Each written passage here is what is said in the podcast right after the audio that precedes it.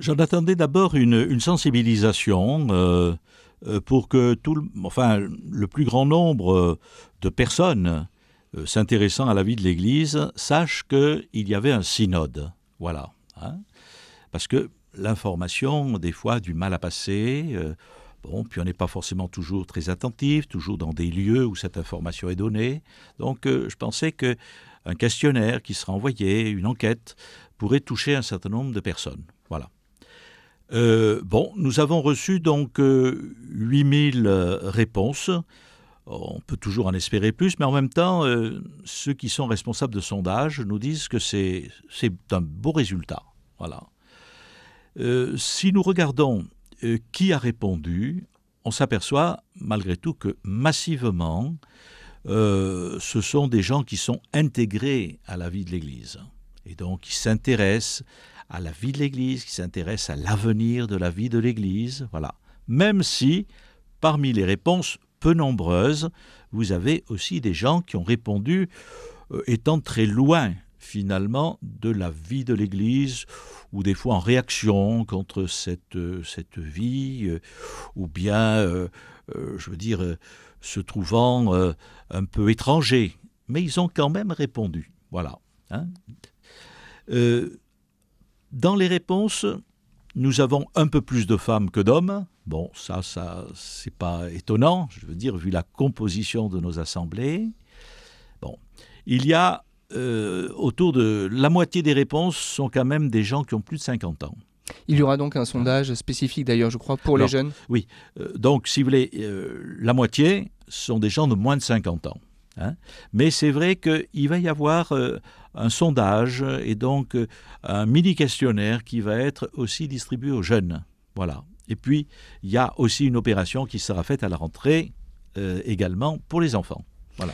Je voudrais juste vous faire euh, réagir, puisque je crois que ces questions vont être retravaillées pendant l'été, justement en vue des assemblées synodales, mais sur une, série de questions qui avaient été posées sur la mission aujourd'hui des prêtres, des diacres et des laïcs ont demandé aux personnes interrogées de donner leurs trois priorités selon elles pour ces trois états de vie.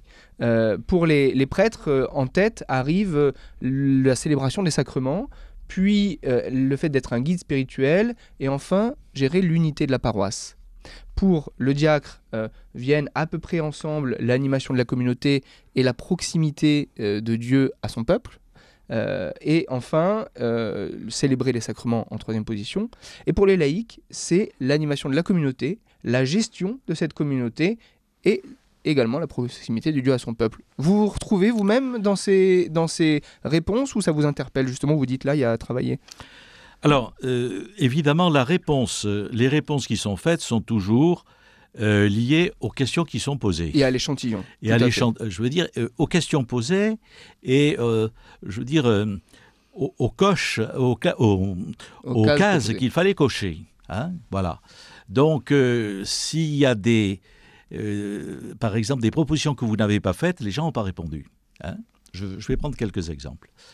bon, pour le prêtre, je comprends. Les prêtres, c'est vrai que pour beaucoup de gens, ils attendent que la, célébration des sacrements, l'Eucharistie, mais aussi les baptêmes, les mariages, euh, puissent donc être célébrés. Hein, voilà. Il y a un petit débat autour des, funérailles. Hein. D'ailleurs, euh, avec euh, les laïcs qui font aussi les funérailles, on sent que c'est en débat dans les réponses. Voilà. Bon. en même temps, on peut s'interroger de se dire pourquoi ce qui est premier pour le Concile, dans le texte du Concile à propos du prêtre, c'est l'annonce de l'Évangile. Être véritablement témoin du Christ, pourquoi ça n'apparaît pas? Mais ça ne faisait pas partie non plus, j'allais dire, des cases qu'on pouvait cocher. Hein voilà. Euh, alors peut-être on le retrouve dans euh, être, j'allais dire, un, animateur spirituel. Voilà, donc quelqu'un qui nous tire hein, vers le Christ. Voilà. Pour, le, pour les diacres, alors ce qui est un peu étonnant pour le diacre, c'est que ce qui arrive en tête, semble-t-il, c'est animer la communauté. Or, le diacre, par excellence, c'est au contraire l'inverse, celui qui va porter le souci de ceux qui sont dehors, de ceux qui sont au seuil, euh, ceux qui va rencontrer ceux qui sont loin. Alors ça, arrive, c'est vrai, hein à ex j'allais dire, avec la, proximité de Dieu à son Voilà, alors ça oui, la proximité, je crois que là, ça l'est, parce que euh, je crois que ce serait une erreur de faire du diacre euh, soit un vicaire, les vicaires qu'on n'a plus aujourd'hui, hein, soit le pasteur de la communauté. Je crois que euh, c'est pas dans la dynamique du service diaconal. Il doit être en sortie, au contraire. Il doit être en sortie, voilà. Et il doit aider la communauté à être en sortie. Ensuite, alors, euh, pour les laïcs, euh, bon, là aussi, une participation à la vie de l'Église. C'est vrai qu'aujourd'hui, la vie de l'Église, s'il n'y avait pas la participation des, laïcs, j'allais dire, serait très déficiente. Hein et donc, ils ont un rôle, ils ont un ministère très important dans la vie de l'Église. Mais j'ai regretté que peut-être ne figure pas la, case où il y a le, témoignage dans la vie quotidienne et dans les responsabilités du monde, parce que c'est quand même ça, me semble-t-il, la première mission des laïcs. Ce que disait le pape en disant que les laïcs évangélisés euh, étaient missionnaires euh, presque des fois devant les pasteurs et, devant les, les puisqu'ils sont plus nombreux et plus envoyés dans le monde. Tout à fait.